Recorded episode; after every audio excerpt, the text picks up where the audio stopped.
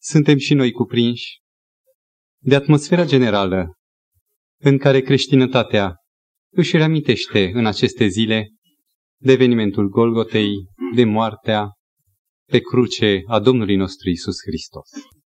Chiar dacă data, variabilă, cum vedeți, de la an la an, nu este ceea ce se sărbătorește, evenimentul în sine însă, central, a reușit probabil să pregătească și inimile noastre să le sensibilizeze în direcția căutării lui Dumnezeu, în încercarea de a înțelege ce a avut loc acum 1900 și ceva de ani la Golgota, să prindem cumva motivul pentru care Domnul Hristos a stat singur pironit pe lemn, atârnat în aer, în timp ce pământul clocotea și cerul cuprins de întuneric răspundea cu bubuit.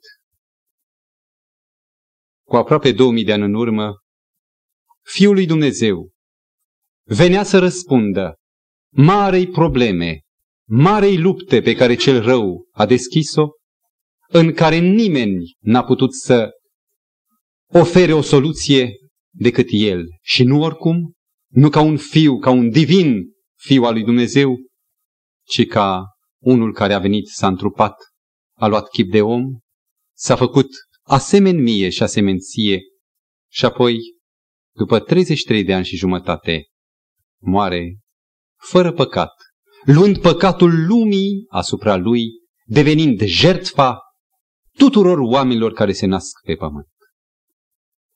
Vinerea, după amurgul care s-a lăsat, a trecut. Acea evocatoare vinere mare. Omenirea așteaptă acum dimineața duminicii, a învierii. Și se pare că acest ciclu sărbătoresc în care a intrat creștinătatea, nu recunoaște că de fapt între vineri și duminică este un gol. Un gol care nu l-au sezizat, în general, oamenii. Și în acest ciclu s-ar putea să fie un punct tot atât de important cum a fost sabatul de după creațiune, atunci când Dumnezeu a spus privind spre toate și văzând că sunt bune, s-a sfârșit, Dumnezeu și-a sfârșit lucrarea, iată toate erau bune și s-au odihnit. Cât de strânsă e paralela acum, când Mântuitorul a târnat pe lemn, isprăvind cea de-a doua mare lucrare cosmică, aș putea spune, lucrarea de răscumpărare, strigă s-a sfârșit! Și de asemenea marchează acest sfârșit printr-un sabat de odihnă, netulburat de vrăjmaș, neispitit de satana, în liniștea și în somnul morții din mormânt.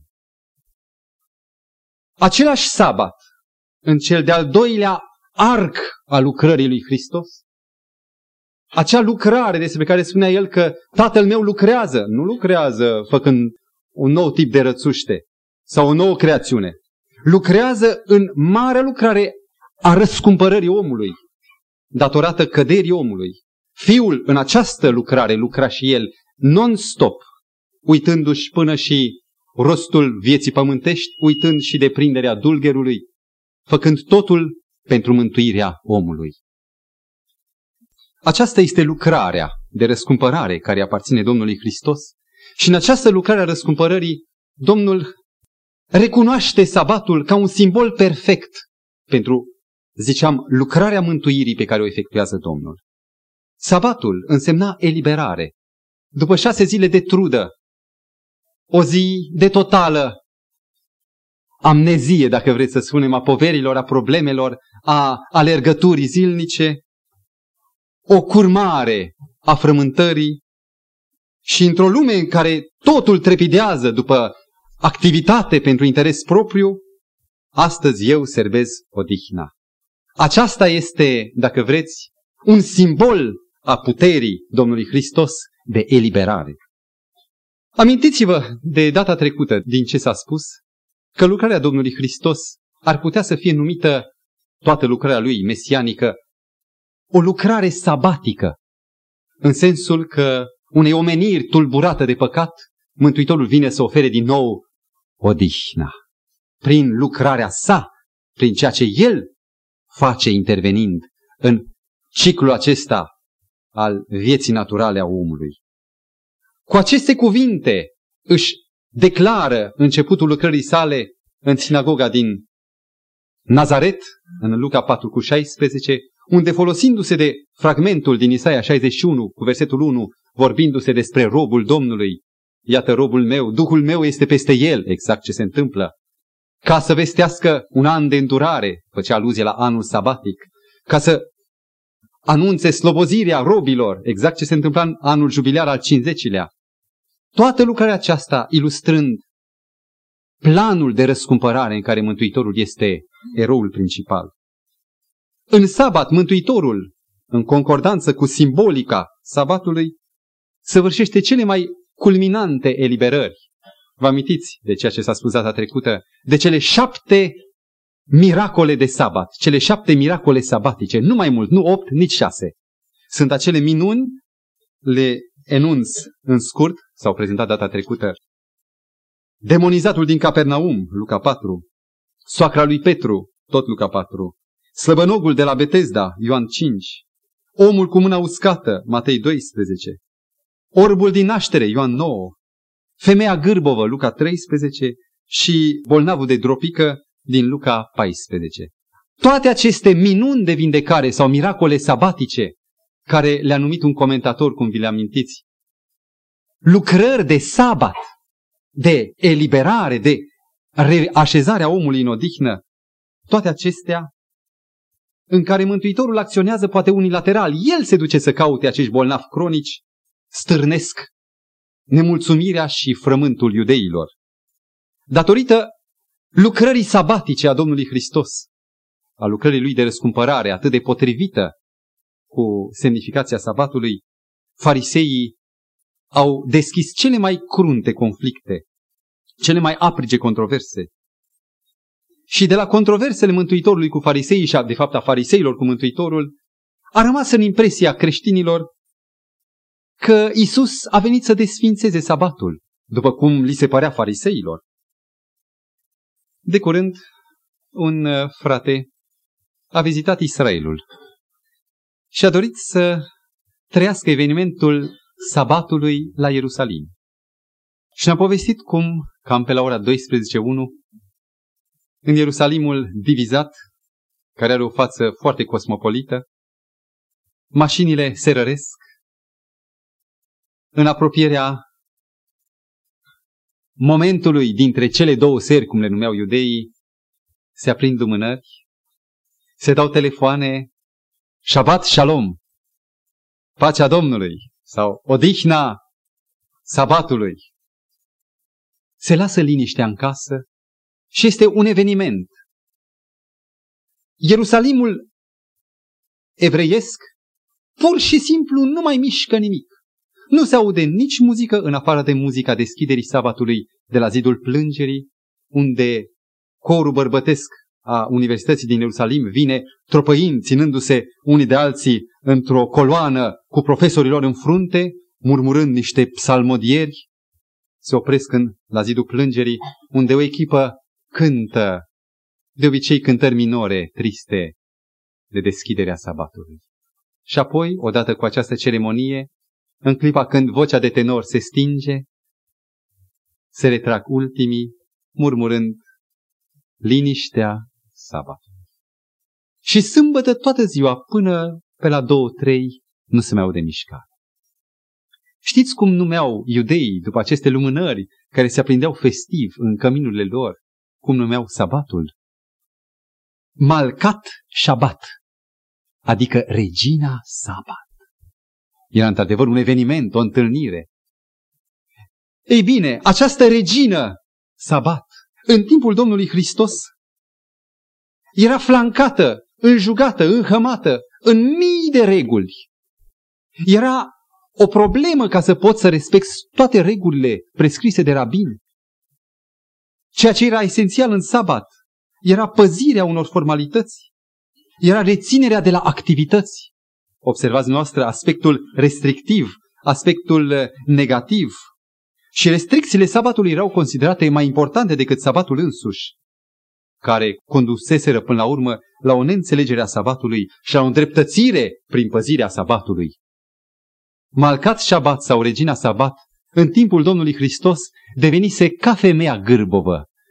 Comentatorii chiar subliniază că ar putea să fie un simbol al sabatului, o femeie care putea să fie frumoasă, dar care, legată de diavolul, cu o gheabă de care nu se putea elibera, a avut nevoie de atingerea Mântuitorului ca să-i redea din nou suplețea, maestatea, din nou chipul divin inițial, Malcat Shabbat. Pentru a cunoaște semnificația profundă a sabatului și pentru a înțelege poziția Domnului Isus Hristos cu privire la sabat, mi-am scos toate textele din Noul Testament, adică din Evanghelii, legate direct de Domnul Hristos, care tratează problema sabatului. Pe lângă cele șapte minuni sabatice care le-am enunțat, ar mai fi să ne oprim la fragmentul din Matei 12, de la versetul 1 la 8, asupra căruia cu ajutorul lui Dumnezeu vom stărui astăzi. Apoi Ioan 7, versetele 22 la 24, argumentul circumciziunii în sabat pe care Mântuitorul îl aduce în a-și explica intervențiile lui miraculoase în sabat. Matei 24 cu 20, sugestia pe care Mântuitorul o dă ucenicilor de a se ruga ca fuga lor să nu fie în sabat, nici iarnă. Și acestea circumscriu, spuneam, împreună cu textele amintite anterior ale minunilor sabatice, tot ce se poate găsi despre sabat și Isus în Evanghelie. Vă rog să deschidem Sfânta Evanghelie după Matei, capitolul 12. Trebuie în seara aceasta să isprăvim, să terminăm relația Domnului Hristos cu sabatul și să mergem la un alt, penultim aspect al marei lupte în care Mântuitorul vine să aducă lumină. Citesc de la versetul 1. În vremea aceea Iisus trecea prin lanurile de grâu într-o zi de sabat. Ucenicii lui care erau flămânzi au început să zmulgă spice de grâu și să le mănânce. Fariseii, când au văzut lucrul acesta, i-au zis, Uite că ucenicii tăi fac ce nu este îngăduit să facă în ziua sabatului. Puțin e șocant să-L întâlnim pe Domnul Hristos în lan de grâu. În sabat Mântuitorul nu se ocupa de alte lucrări decât de lucrările sabatice, adică de lucrările de liberare. Dar interesant și mai interesant este că și fariseii sunt în lanul de grâu. Și aceasta necesită o lămurire. Comentatorii au căzut de acord că probabil era ora prânzului când ieșind de la sinagogă, unde fusese împreună cu fariseii, Mântuitorul mergea, pentru că nu fusese invitat de nimeni, mergea să găsească împreună cu ucenicii lui flămânzi un loc de reculegere pentru a petrece restul sabatului. Iar fariseii îl însoțeau mergând fiecare spre casa lui. Iar pe marginea drumului, de la sinagogă spre casă, erau lanurile de grâu. Faptul că nimeni nu i-a invitat este cumva sugerat de mustrarea fină pe care o face Mântuitorul fariseilor, milă voiesc, iar nu jertfă, ca o nedare curs de ospitalitate, cum ar fi trebuit să o facă. Și iată că fariseii, văzând ce fac ucenicii, tresaltă. Este un cap de acuzație major. În Talmud, în cartea despre sabat, unde sunt expuse o parte din cele 2000 și ceva de reguli, de prescripții absolute, mai importante decât sabatul însuși, printre cele 39 de munci importante care erau interzise în sabat, a doua lucrare era treieratul. Ceea ce au presupus farisei că au făcut ucenicii. Au smuls, au secerat și au treierat. Au, le-au frecat în palmă. Ca să poată mânca boabele semicrude. Ei bine, în ceea ce urmează de la versetul 3, Iisus le-a răspuns. Oare n-ați citit ce a făcut David când a flămânzit el și cei ce erau împreună cu el? cum a intrat în casa lui Dumnezeu și a mâncat pâinile pentru punerea înaintea Domnului, pe care nu era îngăduit să le mănânce nici lui, nici celor ce erau cu el, ci numai preoților? Sau n-ați citit în lege că în zilele de sabat preoții calcă sabatul în templu și totuși sunt nevinovați? Dar eu vă spun că aici este unul mai mare decât templul. Dacă ați fi știut ce însemnează milă voiesc, iar nu jertfă, n-ați fi osândit pe niște nevinovați căci fiul omului este domn și al sabatului. Iubiți frați, în această enunțare au considerat mulți din uh, apologeții duminicaliști, să spun, sau a creștinismului general, că Mântuitorul anulează, se erigează în unul mai mare decât templul, decât chivotul, decât legea, își permite să facă acea lucrare unică de a elibera pe om de sabat. Și argumentele antisabatice sunt prezentate în versetul 6, dar eu vă spun că aici este unul mai mare decât templul, și versetul 8, căci fiul omului este domn și al sabatului. Și se face apel la acel argument cunoscut, reținut de toți aproape, și anume privilegiul potentatului. Este exact argumentul pentru care zeii din mitologie își permiteau să facă fără de legi, fără vină. Cine era mai mare decât zeii ca să-i judece? Zeii aveau voie să fure, aveau voie să desfrâneze, aveau voie să facă tot felul de intrigi. Era privilegiul potentatului sau argumentul autoritar. Faci așa că vreau eu. Scurt, dacă ai sabia, trebuie să te ascult. De la această viziune păgână și-au tras și monarhii pământului acest pretins privilegiu și anume că ei, pentru că sunt cei mai mari, au voie să calce legea. Că adică legea este doar pentru supuși, nu și pentru stăpâni. În acest sens, Henry al VIII-lea încearcă să silească un parlament întreg să-l dezlege de căsătorie, deși legea era pentru toți, nu și pentru monarh. Și dacă Thomas Morus s-a opus, a costat capul. În același sens și papa, care se socotește suprem criteriu, leagă, absolvă. Chiar și în perioada sumbră, era o vreme înainte de anul 1000, pornocrația, în care papii se distingeau prin fără de legi cumplite, dar cine îi judecă pe ei? Nimeni, dacă ei sunt potentații. Dacă admitem această viziune, ar însemna că va fi o permanentă încrucișare de săbii, un conflict între lege, care este reprezintă autoritatea divină, și autoritatea pământească. Dacă David a intrat în templu ca rege și a cerut, i s-a dat. Sau între autoritatea tatălui, care a dat legea, și autoritatea fiului, care contestă, dezleagă legea. Nu vă dați seama ce subtile sugestii gnostice la această tălmăcire. Sau, Dumnezeu are două măsuri de judecată. Una pentru oamenii de rând, pentru vulg, și alta pentru patricianul.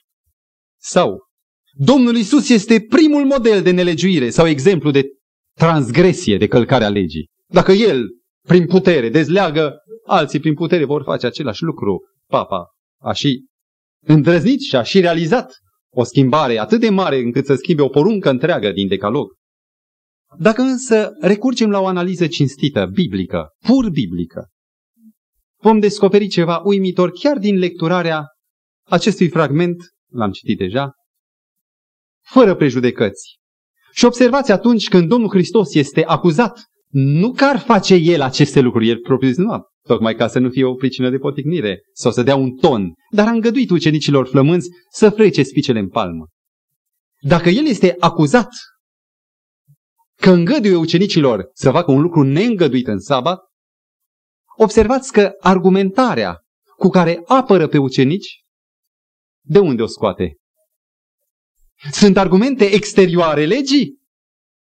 Sau interne? Vă rog, citiți versetul 3. Oare n-ați citit? Face apel la autoritatea impusă de la început, pe care și el o recunoaște, recunoscută până și de farisei. Oare n-ați citit versetul 5? Sau n-ați citit în lege? Ia uite, se folosește chiar de lege. Iar versetul 7, dacă ați fi știut ce înseamnă milă voiesc, chiar nu jertfă, Mântuitorul face acum apel, prin aceste trei citate, la toate sursele de autoritate. La Tora, adică legea, din versetul 5, la Ketubim, sau scrierile, unde e vorba de David, și a treia, sub împărțirea Bibliei, Nebiim, sau prorocii, pentru că milă voiesc, chiar nu jertfei din Osea, un fragment din proroci. Deci face apel la toată autoritatea Bibliei în total. Rămânând să rezolve problema aceasta nu în afara legalității, rețineți, ci în cadrul legalității stabilită odată pentru totdeauna în Sfânta Scriptură, la data aceea doar Vechiul Testament. Să cercetăm acum cele șase argumente pe care Domnul Hristos, argumente normative, adică sunt normă pentru noi.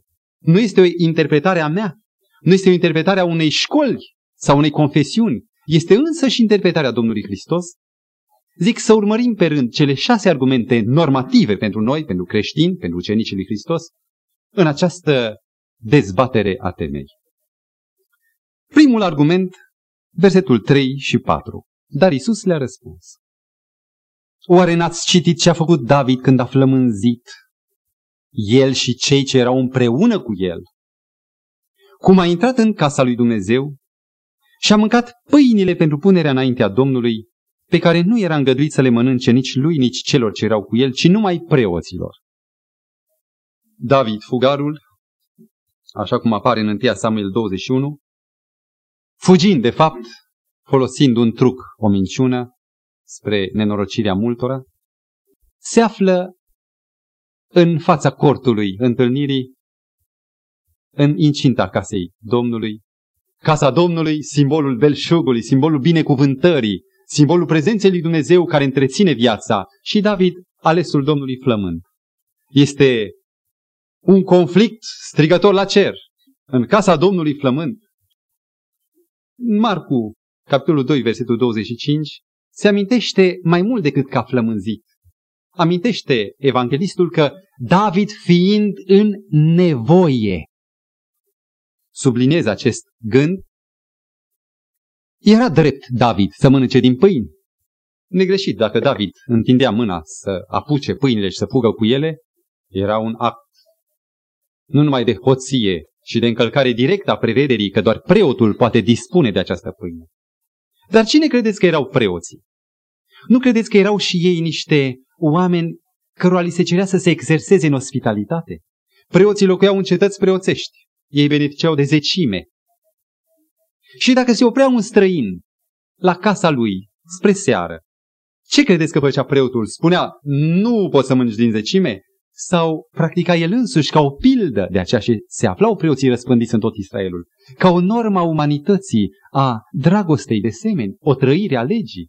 Preotul era poate primul exemplu care îl chema la el și îl hrănea.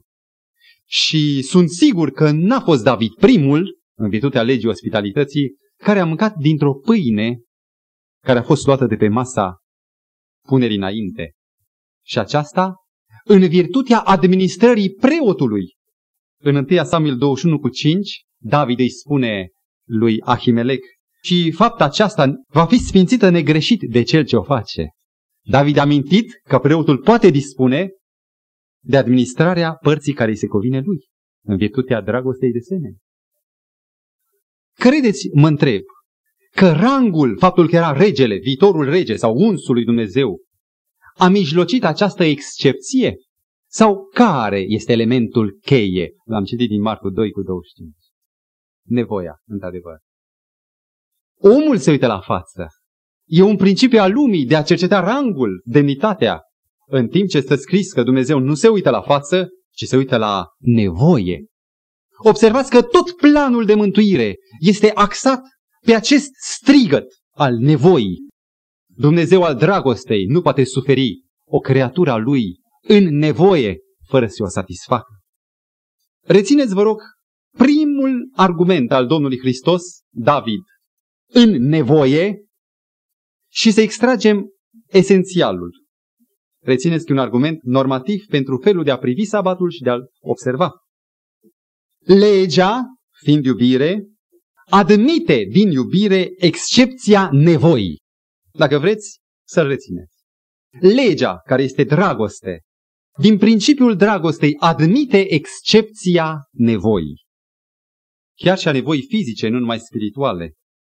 Acest argument al nevoii este reluat de Domnul Hristos în minunea vindecării omului cu mâna uscată, a femeii gârbove, a bolnavului de dropică și în alte părți, în care tot timpul apelează la nevoie, dacă unui om îi cade boul sau oaia în fântână, dacă îi cade copilul. Este un apel al omeniei, al dragostei primare, al bunului simț, să sări atunci când un om este în nevoie. Dar interesant este că acest argument al nevoii precizează, tot în capitolul 12, sunt în versetul 12, acolo unde tratează omul cu mâna uscată, De aceea este îngăduit a face bine în zilele de sabat.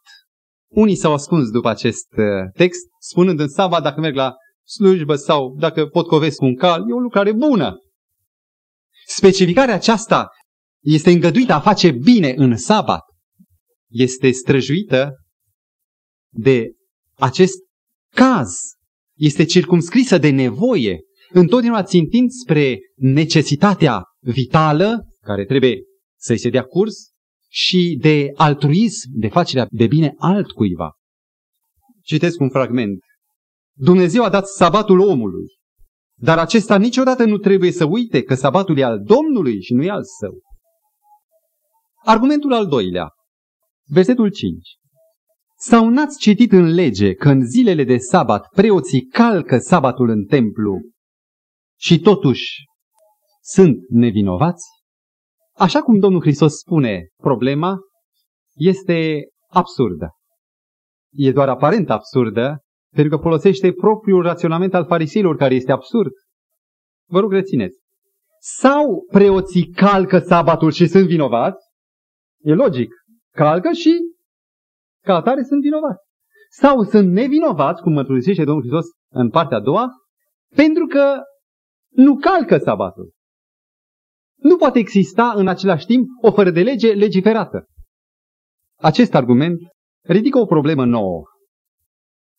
Problema literă și spirit. Raportul care există între spirit și literă. Majoritatea concep că între literă și spirit există un conflict.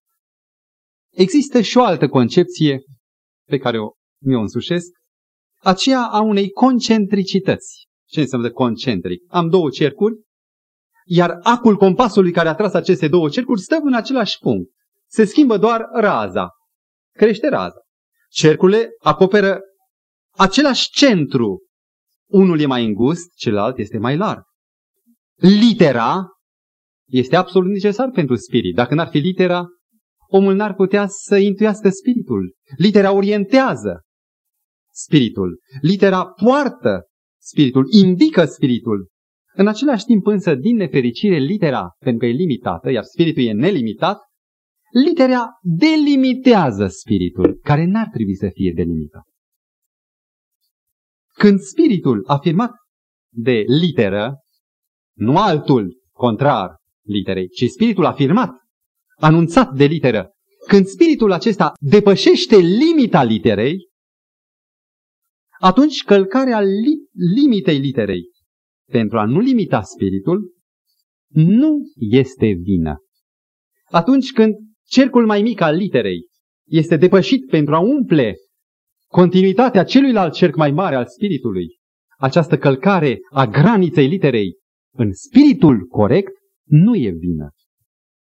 Vă rog urmăriți o paralelă.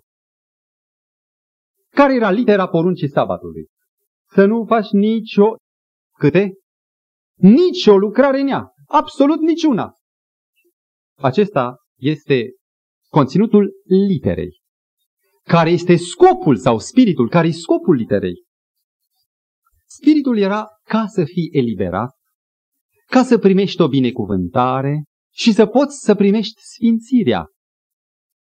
După ce a dotat, după ce a umplut Domnul la creațiune cu ce a umplut sabat.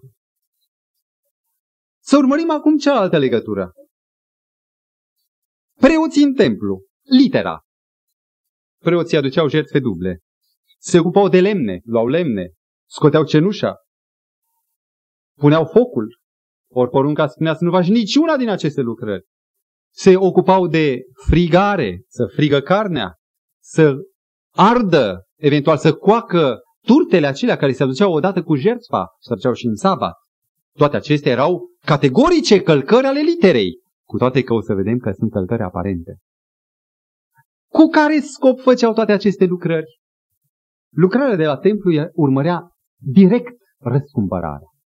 Urmărea eliberarea omului de păcat. Jertfa era posibilitatea izbăvirii omului. Urmărea iertarea, mântuirea. Erau lucrările de răscumpărare prezentate prin tipuri urmărea deci eliberarea, binecuvântarea și sfințirea, ceea ce era exact scopul sabatului. Întrucât scopul lucrării preoțești corespundea perfect cu eliberarea, binecuvântarea și sfințirea, de aceea călcarea era doar aparentă. Argumentul al doilea l-am redat în aceste cuvinte. Legea nu exclude slujirea nevoilor spirituale ale omului în direcția răscumpărării și a eliberării, ci din contră, legea le prevede. Întreb, călcau preoții sabatul în templu? Cum vom răspunde? Nu călcau în fond, deși litera aparent era călcată. Nu călcau pentru că era același spirit. Se realiza exact același lucru ca și prin respectarea sabatului de către un nepreot. Și aici poate că e cazul să tratăm parantetic fragmentul din Ioan 7, unde tratează Domnul Hristos argumentul circumciziunii în sabat, cu versetul 22 până la 24. Moise v-a dat porunca privitoare la tăierea împrejur și voi tăiați împrejur pe om în ziua sabatului. Dacă un om primește tăierea împrejur în ziua sabatului ca să nu se calce legea, fiți atent, vă rog, care era motivul profund al aparentei călcări, ca să nu se calce legea, de ce turbați de mânie împotriva mea pentru că am însănătoșat un om întreg în ziua sabatului? Adaug eu în paranteză din același motiv, ca să nu se calce dragostea, legea. Nu judecați după înfățișare, și judecați după dreptate. Ce era circumciziunea? Atunci când Dumnezeu i-a spus lui Avram, ieși, i-a întins o mână a salvării. Dacă Avram ar fi rămas în ur, n-ar fi putut cu nimic să se salveze pe sine și familia lui de idolatrie. Era actul unilateral al mântuirii pe care Dumnezeu îi oferea lui Avram, a salvării, a eliberării din groapa fatalei căderi. Și ca semn al acestei eliberări, ale acestei mântuiri și a înfierii, Dumnezeu a dat un semn și a spus, legământul meu constă în tăierea împrejur. În a opta zi, dacă se întâmpla să fie ziua sabatului, preoții tăiau împrejur pe noul născut cu scopul de a extinde salvarea și asupra noului născut. Un nou om intra în salvare. Un nou om intra în înfiere. Circumcizia avea de-a face cu un mădular din cele 248 de mădulare pe care le enumerau rabinii. Cam atâtea avea omul după socoteala anatomiei timpului. 248 de mădulari. Și circumcizia avea de-a face cu un mădular. Și Domnul Hristos le aruncă înapoi acest argument. Dacă voi, ca să extindeți salvarea și înfierea asupra unui nou născut, vindecați sau tratați un mădular, de ce turbați de mânie împotriva mea când am tratat toate 248, am însănătoșat un om întreg? Acesta e argumentul Domnului Hristos. Nu numai un mădular, ci toate 248, un om întreg, asupra căruia am extins salvarea și înfierea. I-am dat din nou posibilitatea de a-L lăuda pe Dumnezeu, de a aduce slavă, de a-i sluji. Și Mântuitorul spune, declară că fariseii judecă după aparență, și nu după adevăr. Exact ceea ce făceau ei, despre care Matei 23 cu 24 la 26 reclamă și anume curățau partea din afara blidului sau strecurau țânțarul, face apel chiar, aluzie chiar la această problemă de sabat, strecurau țânțarul și înghițeau, e contrastul uriaș, cămila. Argumentul al treilea. Suntem tot la Matei, capitolul 12. Versetul 6. Dar eu vă spun că aici este unul mai mare decât templul. Acest text se poate înțelege în două variante, în care Isus stă în opoziție cu templul și se însemnează templul, locul unde se manifestă Dumnezeu Vechiului Testament, viziune gnostică. Ce se află în templu? Chivotul, cel mai central. Și în chivot ce? Ura gnosticilor, legea. Deci o viziune de a pune pe Isus în opoziție frontal cu templul sau a doua variantă de a prezenta continuitatea dintre templu și Domnul Hristos. O continuitate nu pe același plan, pe plan superior. Ce era templul? Era un sistem de simboluri și de tipuri care ținteau către cine? Preotul era Isus, jertfa era Isus, Templul era ceea ce face Isus din om. E locuirea lui Isus în om. Tot templul, zilele, sărbătorile, ispășirea, altarul, tămâia, totul îl reprezenta pe Domnul Hristos. Mântuitorul vrea să arate că prin el, de la tipuri sau de la umbră, se trece la real sau la trup, de la tipologic la realistic. Cine e mai mare? Normal, acela care e reprezentat prin umbre. Cine pe cine reprezintă? Isus pe templu, folosesc acest, această personificare, sau templul pe Domnul Hristos? Cine e mai mare? Categoric este o continuitate, dar pe un plan superior. Mântuitorul, care a fost prezis, împlinește tot serviciul din templu în sine. Iar ucenicii care îl slujeau pe Domnul Hristos, mergând pe drum, Mântuitorul pretinde pentru ei același statut ca și preoților care slujeau în templu și aparent călcau sabatul. Argumentul al treilea l-am citat cam așa.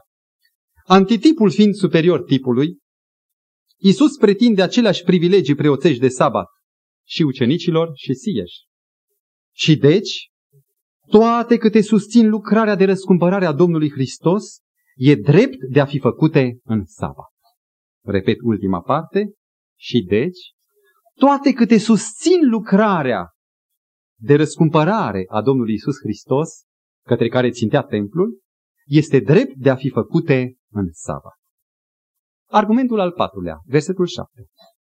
Dacă ați fi știut ce însemnează milă voiesc, iar nu jertfe, n-ați fi osândit pe niște nevinovați.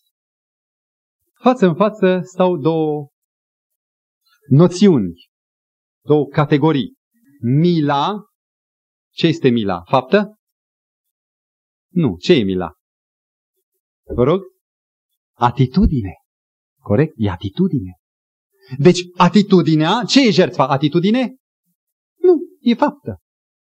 Fapta. Și Mântuitorul când spune milovesc și nu jertfă, arată că ceea ce e definitoriu nu e fapta, că o ții sau nu o ții într-un anumit fel, ci este atitudinea din dosul oricărei fapte. Chiar dacă fapta rămâne o confirmare pozitivă sau negativă a, a atitudinii, nu pot să am milă și să fiu sadic. Este o continuitate între atitudine și faptă. Dar fapta goală, fără atitudine, este o mare amăgire, o îndreptățire prin fapte. Sau, ce este mila? Jertfa era adusă ca un semn al milei lui Dumnezeu. Dacă jertfa era litera, mila era spiritul.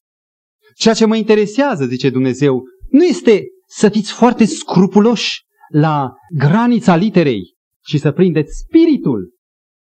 Și de aceea, argumentul 4 ar suna așa. Ordinea priorităților în păzirea sabatului este aceasta. 1. Mai întâi serviciul iubirii pentru cel în nevoie fizică sau spirituală, rețineți, ordinea. Mai întâi, slujirea dragostei, serviciul din iubire pentru cel în nevoie fizică sau spirituală și apoi, apoi, împlinirea prescripțiilor rituale. De a nu face nicio lucrare, de a veni la adunare, e totuși o chestiune care ține de un stil de închinare. Argumentul al cincilea se află în Fragmentul paralel din Marcu, capitolul 2, versetul 27. Sabatul a fost făcut pentru om și nu omul pentru sabat. Farisei considerau că înaintea lui Dumnezeu, aproape citez din Talmud, sabatul e mai important decât omul. E sabatul, e sfânt, omul nu e sfânt. Omul este nesfânt și atunci ce e mai important domină ceea ce este secundar. Dacă citim însă fragmentul din Marcu 2, 27 și îl confruntăm cu originalul, descoperim o anumită structură și poate e puțin complicată, dar vă spun totuși pentru că lasă o satisfacție. Sabatul a fost făcut la pentru om, scrie, folosește prepoziția dia, așa se numește dia, diapazon, de exemplu, dia scop, dia, care înseamnă prin, inițial, dar înseamnă mult, în funcție de structura gramaticală și un acuzativ. Și acum tălmăcesc. Aceasta însemnează, conform celui mai bun dicționar, din pricina. Citesc cum scrie în original. Sabatul a fost făcut din pricina omului și nu omul din pricina sabatului. Așa traduce și uh, Menge, un eminent traducător al Bibliei germane. Iar al doilea sens care îl avem noi în limba română e pentru. Atât cauzal, din pricina omului a fost făcut sabatul, cât și ca scop, pentru om a fost făcut sabatul. Aceasta sublinind că sabatul este o creațiune specială a lui Dumnezeu, o instituție pentru binecuvântarea, fericirea și folosul omului și nu împotriva omului, cum încearcă creștinătatea de azi să privească spre sabat. Nu o povară. Creștinii încă se luptă cu sabatul imaginii fariseice și nu a imaginii creștine sau biblice. N-au sezat încă viziunea nou testamentară. Sau, sabatul garantează bunăstarea omului, o mărește și nu o restrânge. Iar ucenicii să fi rămas în sabat flămânzi însemna o pervertire a rostului sabatului. De aceea argumentul al cincilea l-aș numi așa. Pentru orice om, rețineți, sabatul n-a fost făcut pentru iudeu, cum zice Domnul Hristos? A fost făcut și pentru român? Sabatul a fost făcut pentru om, când nu erau nici iudei, nici greci, nici sciți, nici un fel de alți oameni, erau oameni doar, adică fără națiuni distincte, ci un om. Pentru orice om, fie iudeu, fie român, fie grec, sabatul va duce numai binecuvântare, nici de cum privațiune. Negarea trebuințelor vitale umane, din cauza sabatului chipurile, însemnează o pervertire a scopului original al zilei Domnului.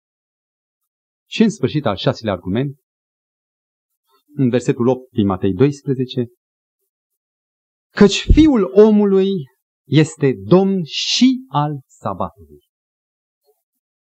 Am auzit declarația unui cunoscut al meu, un băiat inteligent și de treabă, care încerca să susțină că numai acela care este stăpân își permite să arunce obiectul peste care stăpânește în neființă. Că eu nu pot să dispun de nimicirea, de distrugerea unui obiect decât dacă mi-aparține mie, dacă nu sunt dat în judecată. Domnul Hristos acum este Domn al vieții. E adevărat? Pentru că e Domn al vieții, aruncă viața în foc? Sau a venit tocmai ca oile lui să aibă viață? Domnul Hristos e numit Domn al păcii. Fiind Domn al păcii și permite să rupă, să fărâmițeze pacea sau să o zidească. Luați pacea mea. Dacă Domnul este Domn peste viață, peste pace, peste adevăr, peste neprihănire, peste răscumpărare, peste toate lucrurile bune ale împărăției cerurilor, peste însăși împărăție, printre alte lucruri vitale pe care le-am enumerat, se află și sabatul. Și nu ca să-și bată joc de ceea ce el a făcut, ci să înnobileze, să o crotească. Dacă eu sunt arbitrar și îmi permit ca gheata nouă, doar pentru că e a mea, să o arunc în foc, Mântuitorul nu procedează arbitrar ca un om, ci consecvent cu scopul original. Domnul este domn al sabatului. Asta rezolvă textul din Apocalipsul 1 cu 10. În ziua Domnului. Care e ziua Domnului? Fără alte căderi în uh, tradiție care se amestecă foarte mult cu tălmăcile gnosticilor. Dacă Domnul este domn al sabatului, ziua peste care este domn este sabatul. Și ziua Domnului este sabatul. Este evidentă legătura. Dar mai mult decât atât. Domnul zicând că e stăpân al sabatului, nu doar ocrotește sabatul, ci în mod special, în argumentarea din Matei 12, Domnul afirmă că este interpretul final, cel care interpretează corect și care este ultimul cuvânt. Că nimeni nu poate pătrunde mai bine sensul inițial decât cel care este stăpânul instituției acesteia. După cum Ahimelec era singurul în stare să dea lui David pâinile și nu David să le ia, tot așa Domnul este acela care înțelege rostul sabatului și specifică în termeni finali de capăt semnificația sabatului. Vi se pare, acum vă întreb, că acest fragment este o tiradă menită să desfințeze sabatul sau tocmai să clarifice sensul profund, să ridice de sub bolozul rabinic această instituție menită spre binecuvântare și spre sfințirea omului. Argumentul al șaselea ar suna cam așa. Iisus pretinde autoritate de interpret final, reafirmând principiul sabatului, principiul fundamental al sabatului, că sabatul a fost dat pentru a garanta fericirea omului. Și în lumina acestui text se află textul din Matei 24 cu versetul 20, în care Mântuitorul spunea, rugați-vă ca fuga voastră din Ierusalimul înconjurat de oști să nu fie iarna, care este un impediment fizic, sau un zi de sabat, care era, ar fi fost un impediment grozav de conștiință și spiritual al creștinilor. Și interesant este că, în mod real, ucenicii s-au rugat și fuga lor n-a fost nici iarna, n-a fost nici în sabat. Sunt aproape de încheiere. Aș vrea să vă fac părtaș una din crizele mele de la începutul credinței. Mi-amintesc că atunci când citeam prescripțiile Leviticului, prescripțiile Deuteronomului, să nu aprindeți foc în casele voastre, inima toată mi se strângea.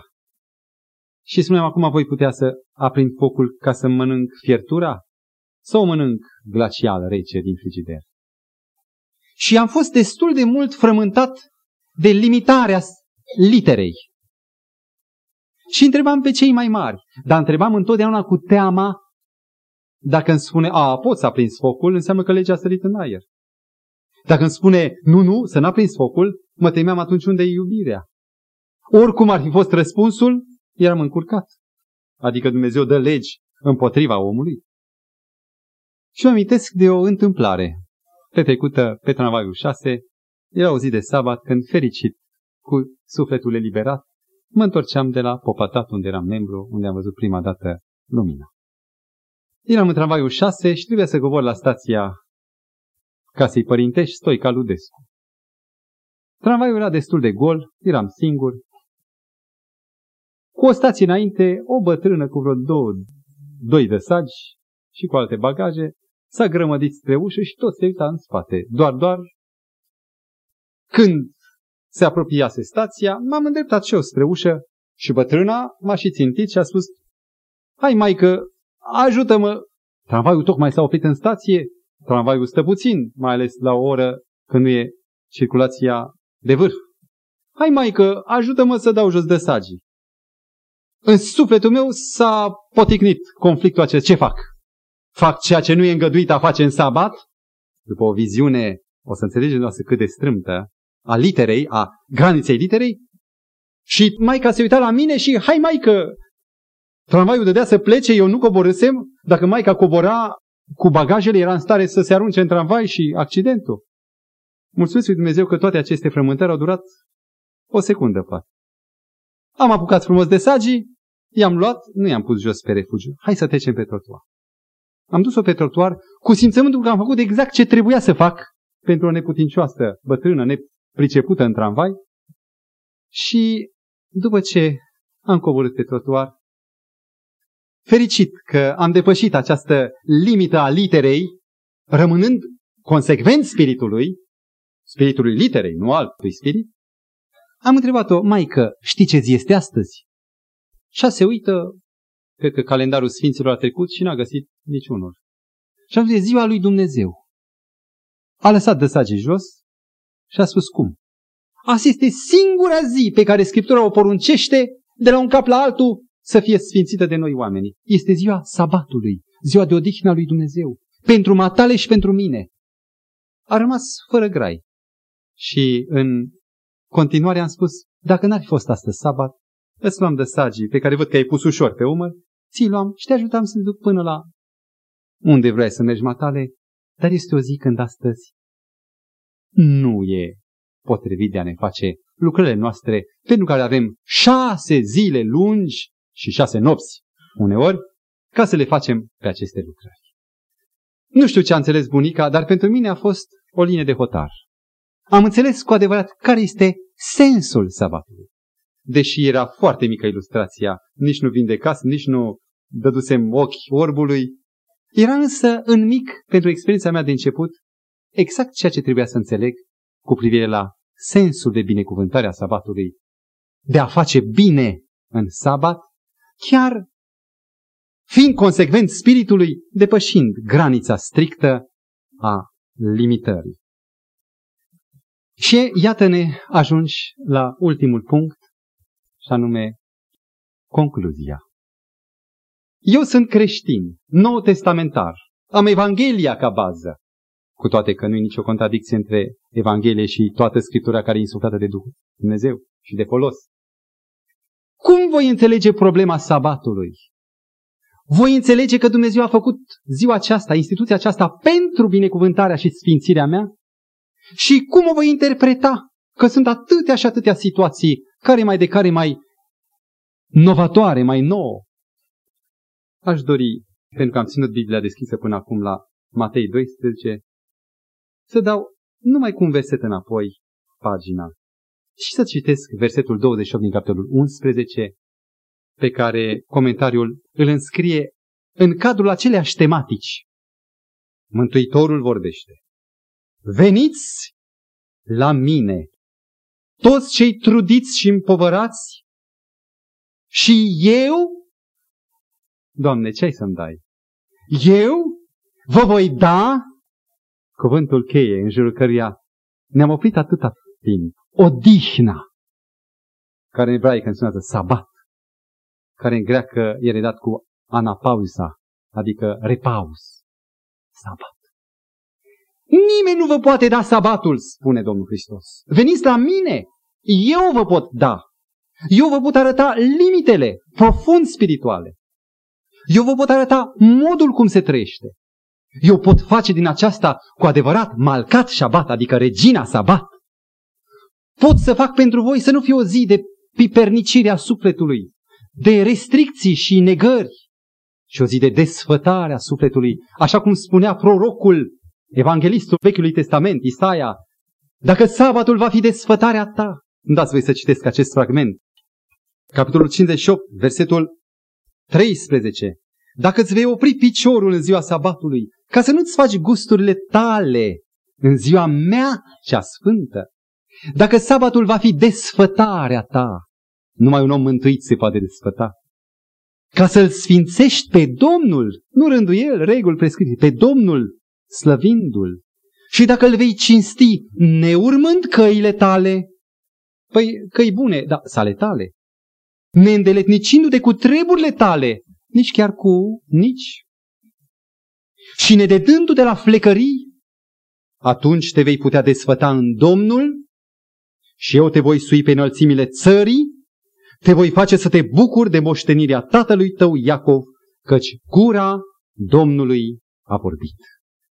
Facă Domnul ca Duhul lui Hristos care era în ei, în acest proroc, el a vestit patimile Domnului, cum spunea Petru, să fie pentru mine același glas al păstorului care îmi spune, nu mai rătăci, renunță la eforturile tale, renunță la argumentări și teologii, vino la mine. Și eu, dacă vei lua jugul meu, eu îți voi putea da pentru tine spre veșnică desfătare, spre amintire a creațiunii, a răscumpărării și a speranței izbăvirii din războiul început în ceruri, îți voi putea da odihna. Și bunul Dumnezeu să ne facă parte de aceasta. Amin.